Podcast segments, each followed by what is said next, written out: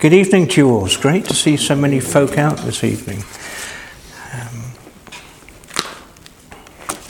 I wonder if you recognise the lyrics of this song from yesteryear. Put your hand up as soon as you recognise the song. Don't talk of love. I've heard the words before. It's sleeping in my just hand. And it is which all right, okay. I'll carry on with this. I have no need of friendship. Friendship causes pain. If I never loved, I never would have cried. I am a rock. I am an island. Paul Simon, he wrote the lyrics, and uh, it was a song made famous by Simon and Garfunkel. It's John Donne, the poet and Anglican cleric, who said, No man is an island. island. Ask not for whom the bell tolls, it tolls for thee. Albert Einstein said, It is strange to be known so universally and yet to be so lonely. We are not meant to live in isolation. God's first recorded statement about his creature man in Genesis 2:18, it is not good for the man to be alone. We often hear that verse quoted at a, uh, a marriage ceremony, but it has an universal implication is not good for men or women to be alone. We were created for the purpose of meaningful relationships with God and with each other. We were formed for fellowship, we were formed for friendship. Sad truth is that many people in society today are very lonely, desperately lonely. People in our community, people maybe living in our streets, and maybe even people within the church family. People who lack any meaningful contacts with others, people who feel perhaps left out, unwanted, uh, rejected, even though they're surrounded by other people. Surveys show that most lonely people tend to fall into one or more of the following categories those who are single, those who are widowed, those living alone, uh, those grieving the loss uh, of a loved one, the elderly. People in leadership positions can feel very lonely. Leadership can be a very lonely place to be. People who are extremely talented can also feel lonely. Uh, they sometimes have difficulty in relating to ordinary folk. And then there are people that are newcomers, maybe to an area or even to a church. People also going off to university. Uh, when I went, I didn't get to university, I got to a polytechnic. I felt very, very lonely. And it was a very difficult time for me. Listen to this quote Everybody has something that chews them up. And for me, that thing was always loneliness. The cinema has the power to make, to make you not feel lonely, even when you are. That quote's from Tom Hanks, uh, the actor. So, my theme tonight is very simply friendship matters. Friendship matters. And I want really just to show how God can use every single one of us to befriend somebody, even if they're not lonely. Um, as a biblical base, we're going to use uh, the great, greatest model, I think, of human friendship recorded in Scripture David and Jonathan. Jonathan's name means the Lord gave. And we're going to see how the Lord gave Jonathan to support, encourage, and to befriend John, uh, to befriend David. But let's just remind ourselves of some of the background. In 1 Samuel 10, uh, uh, England, Israel, got England on the brain. Israel demand a king. We want to be like all the other nations around us. They've got a king. We want a king.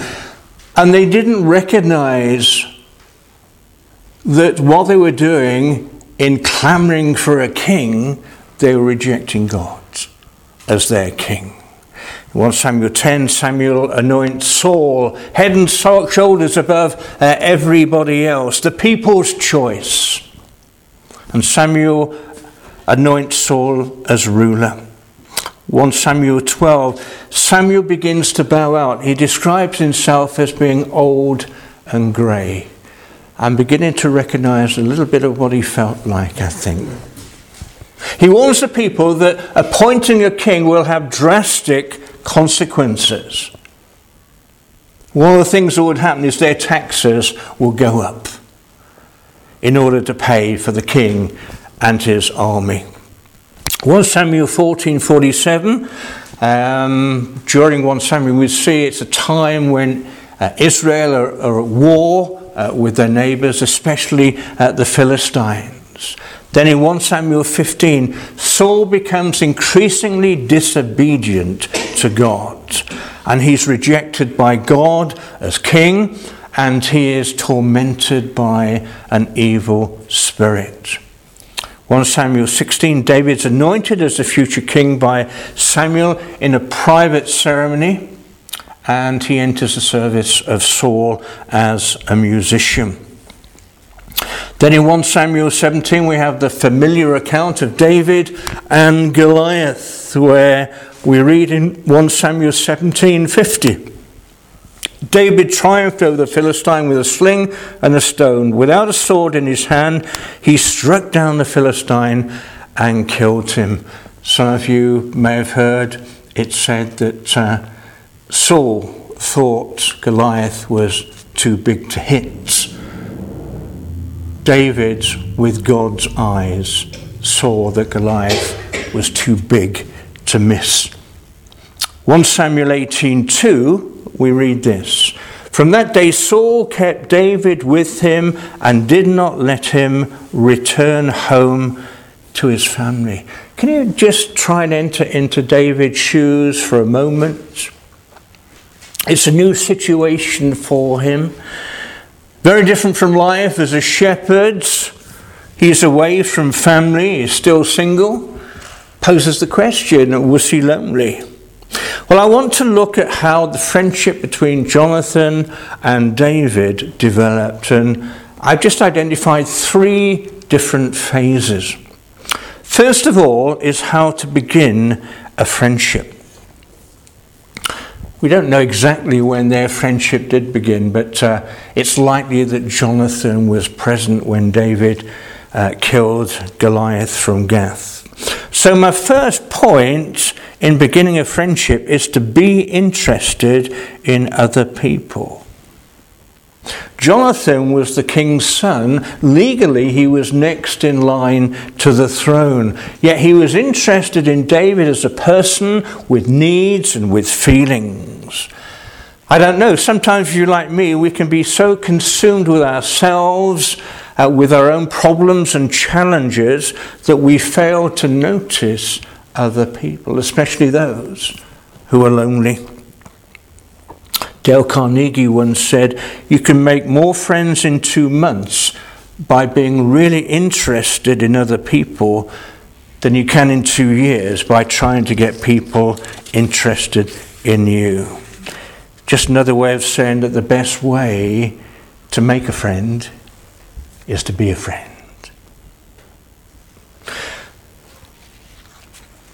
So be interested in others. Secondly, look for something in common. What did David have in common with Jonathan? Anybody like to suggest what they might have had in common? No? Well, I'll tell you what I think. They were both men of supreme courage. 1 Samuel 14, we read that Jonathan, with his armor bearer, so just two of them, attacked an outpost where there were 20 men. They attacked them and killed them. Pretty overwhelming odds, two against 20. So he was a man of supreme courage, but so was David, as he said to Saul that he killed a lion and a bear when they come to attack the flock. Both men of supreme courage, but both men of supreme confidence. Not in themselves, but a confidence in God. Jonathan, just before the attack on those 20 men, says this in 1 Samuel 14 6 Nothing can hinder the Lord from saving by many or by few. And David, just before he is going to fight Goliath, although there wasn't really much of a fight, was there? He said this The Lord will deliver me. Supreme confidence in their gods. Look for something in common. What do I talk about after the service with people? Think back to this morning if, if you were here. What did you talk about with people after the service? I'm not going to ask you to. Was it bacon or basketball or Beethoven or what was it? Did you like uh, Ian and where's George? There we are, he's right in front of me. Have a spiritual conversation. George, I imagine, said, Look, yeah, I'm not feeling too good. What does Ian do? He prays for him. I think it'd be really good if we can get into the habit of doing that after the service on the Sunday morning, asking people, How's your week been? What are the challenges facing you this week? How would you feel if I just prayed a simple prayer for you? Look for something in common. Secondly, how to build a friendship. The friendship is developing. 1 Samuel 18, verse 1. I love this verse. After David had finished talking with Saul, Jonathan became one in spirit with David and he loved him as himself. The AV, the King James Version, has that verse. The soul of Jonathan was knit, was knit with the soul of David. It was Aristotle who said, Friendship is a single soul dwelling in two bodies. I think it's important to mention at this point it was a pure relationship. There was nothing improper or unnatural. There was no hint of a homosexual relationship. It was a wholesome friendship, a God honoring relationship. It's possible for two men and, and yes, two women to have a deep and intense but pure relationship. Interesting that um, when um, Jonathan gives his eulogy about Saul and about Jonathan, he says about Jonathan um, that his love surpassed even that of a woman, of women. That's in 2 Samuel 1. So, how to build a friendship? Express your feelings. First of all, in words, 1 Samuel 18:3. And Jonathan made a covenant with David because he loved him as himself. Jonathan swore loyalty and eternal uh, friendship uh, to David. It seems very formal to us, but he was actually simply expressing his feeling in words. Now, I'm not suggesting that tomorrow morning you go off to the uh, solicitors and you ask for a document to be drawn up that you can sign uh, in terms of friendship. But what we are talking about is the fact that sometimes we are reticent to express what's going on inside. And men, we're not very good at it, are we? You put a group of men in a room, the tendency will be to talk about facts. Put a group of women in a room, the tendency is to talk about how they're feeling. See the difference? Men, sometimes we need to swallow our pride and say, Excuse me, look, to be quite honest, I'm not really coping. Or to be quite honest, I'd appreciate prayer for this. Uh, some while ago, somebody said to me, I really appreciate you and your friendship. Can you imagine how that makes someone feel? Just those few words, and I can still remember them uh, today. So express your feelings in words, but also in actions. 1 Samuel 18:4. Jonathan took off the robe he was wearing, gave it to David along with his tunic and even his sword, his bow, and his belt. Uh, some people have suggested uh, that Jonathan just wanted uh, David to have uh, some fresh clothes, some smart clothes, as he was a musician now uh, in, in, in Saul's palace. But it goes deeper than that. There is a deep symbolism in Jonathan's actions. He's giving David his robe, his armor. That's symbolizing uh, David is going to be Saul's successor. And giving one sword is a sign of submission to someone who is greater. Excuse me. Despite the fact that Jonathan was next in line to the throne, he knew it was God's will for David to be the number one. He wasn't envious. He wasn't bitter. He wasn't resentful. In fact, he was happy for David to receive this promotion from God. You're going to be king, David, and I'm going to be second to you. That's real friendship for you. Watching someone get promoted and being happy for them. And as I thought about that, my mind went back to when I had a proper job in the civil service. And uh, a friend of mine, we were both working in the same uh, team uh, as systems analysts, uh, and there was a promotion board coming up, and we both went for it. And we both apparently gave reasonable interviews, and, and he got a promotion. They're expecting me to say I was bitter and resentful. Well, I wasn't actually, because we were friends. In fact, I think I'd reached a level of my incompetence, but he was more experienced, and I was really happy that he got promoted. He became my boss, which could have been an awkward situation, but it wasn't because we had a friendship together. And sometimes he'd draw me to one side and he'd say, Paul, how am I getting on in this new role? I just try and encourage him. We can be happy for people who get promoted.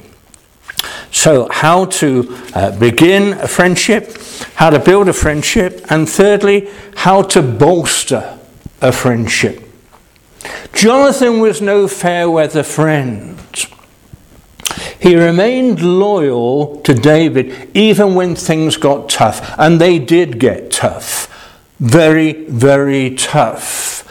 Saul chased uh, David with an army for something like 10 years because of his bitter jealousy towards him. Twice he tried to pin David to the wall with a spear, uh, with a javelin. And David has to flee from court. He becomes a fugitive on the run from Saul for 10 years. And he's moving from place to place uh, in an attempt to, to avoid and outwit Saul. How does Jonathan respond? How do we respond to a friend in need? First of all, it's important to stand up and defend your friend. 1 Samuel 19, verse 4 Jonathan spoke well of David to Saul his father and said to him, Let not the king do wrong to his servant David. He has not wronged you. And what he has done has benefited you greatly. He took his life in his hands when he killed the Philistine. Jonathan stood up to his father and said, in effect, Dad, you've got this completely wrong about David. Not only did he defend David, but he also had the courage to rebuke his father. Wonder how we respond when somebody has a go at one of our friends. How do we respond? Maybe we have some information that will be able to help that person understand why this person said or acted in the way they did. Do we stand up and defend our friends? Secondly, the second way to bolster a friendship is to take initiative. 1 Samuel 23 16. Saul's son Jonathan went to David at Horesh Jonathan takes the initiative here. He tracks David down in the desert. We don't know how long that took, but it certainly took determination and courage. And sometimes we're afraid to take initiative. Sometimes we're afraid uh, to go. What response will I get? And we've been talking about that in terms of evangelism, haven't we? Going, going, going. Uh, I remember not long after my mum died, it was the first major grief I'd experienced. Uh, and a few days later, I was sitting uh, at home and there was a knock on the door. And this guy came in. He was uh, from the church just a young man, younger than I was, and he said, I've just come round to see how you are. And he just sat with me for half an hour. I can't remember him saying more than half a dozen words, but he just listened to what I had to say about my mum. Can't even remember whether he prayed at the end, but later he said to me that he felt God had called him to go and see me uh, and just to spend some time with me. And he said how nervous he felt about doing that. Just a young, a young Christian man. Sometimes we're afraid to go. Sometimes we're afraid to take initiative. What response am I going to get? How to bolster a friendship. Third point, help people find spiritual strength.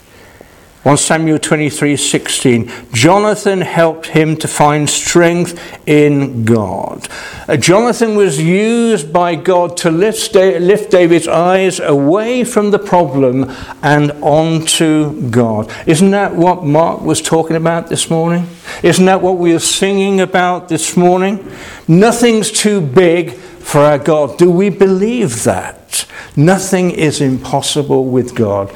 Jesus said, everything is possible for him or her who believes. And we can be used by God in this way to gently help people turn their eyes away from the challenge, the difficulty that they're facing, onto the Lord.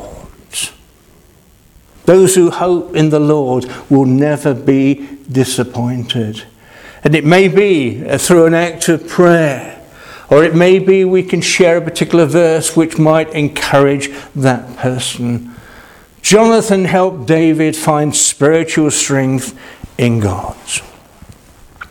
And then the fourth way uh, we can bolster a friendship is to encourage your friend. 1 Samuel 23:17. My father will not lay a hand on you, says Jonathan. You'll be king over Israel, and I will be second to you. And here's Jonathan encouraging David to see the situation isn't completely hopeless, that God is still on the throne. And he will remember his own. God is sovereign, and his will is going to be done. It's not a hopeless situation. There is light at the end of the tunnel. And he reminded David of God's plans and purposes for him. He encouraged David. Anybody here doesn't need encouraging? we all need to be encouraged, don't we? Yes, interesting. I, I found that those who seem to uh, seem on the surface to need encouragement the least often need encouragement the most. Encouragement is oxygen to the soul. You know how you feel when somebody builds you up, when encourages you with just perhaps a sentence or a couple of words. Encourage your friend. So, how to bolster a friendship? Stand up and defend your friend. Take initiative help the person to find strength and encourage. Jonathan, his name means the Lord gave, as I mentioned earlier. The Lord gave Jonathan to David as a friend when he needed one the most. Can I just simply ask you as I close, is there someone that you can be a Jonathan to this week? Is there one person that you can begin a friendship with this week. So I close. I just want to do a straw poll. How many of us sit in exactly the same seat every week on a Sunday morning? Am I the only one? Okay, let's try it the other way around. How many of you actually move around? Not during the service, but how many of you move seats? Well, I'm encouraged by that. I said to this morning, let's sit somewhere else. She said, well, the bag's there and everything. So, but we will be doing that because it's a large church and we can be around the same people every single week. And then when somebody comes in and uh, we say, Oh, it's great to see you. Are you new? And they say, No, I've been coming for three years now. Happened to my dad once in Mount Pleasant Baptist Church in Swansea.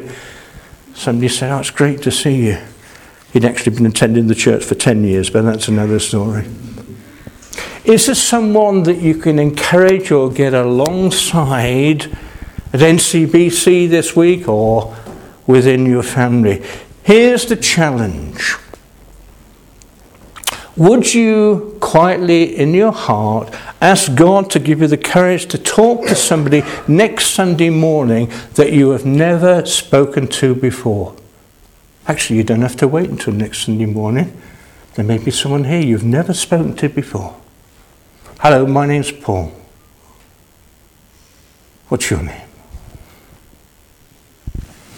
Maybe just introduce yourself and ask them how their week has been and uh, what, uh, what events are coming up. It may be the start of a lifelong relationship like Jonathan and David. May that be so. Amen.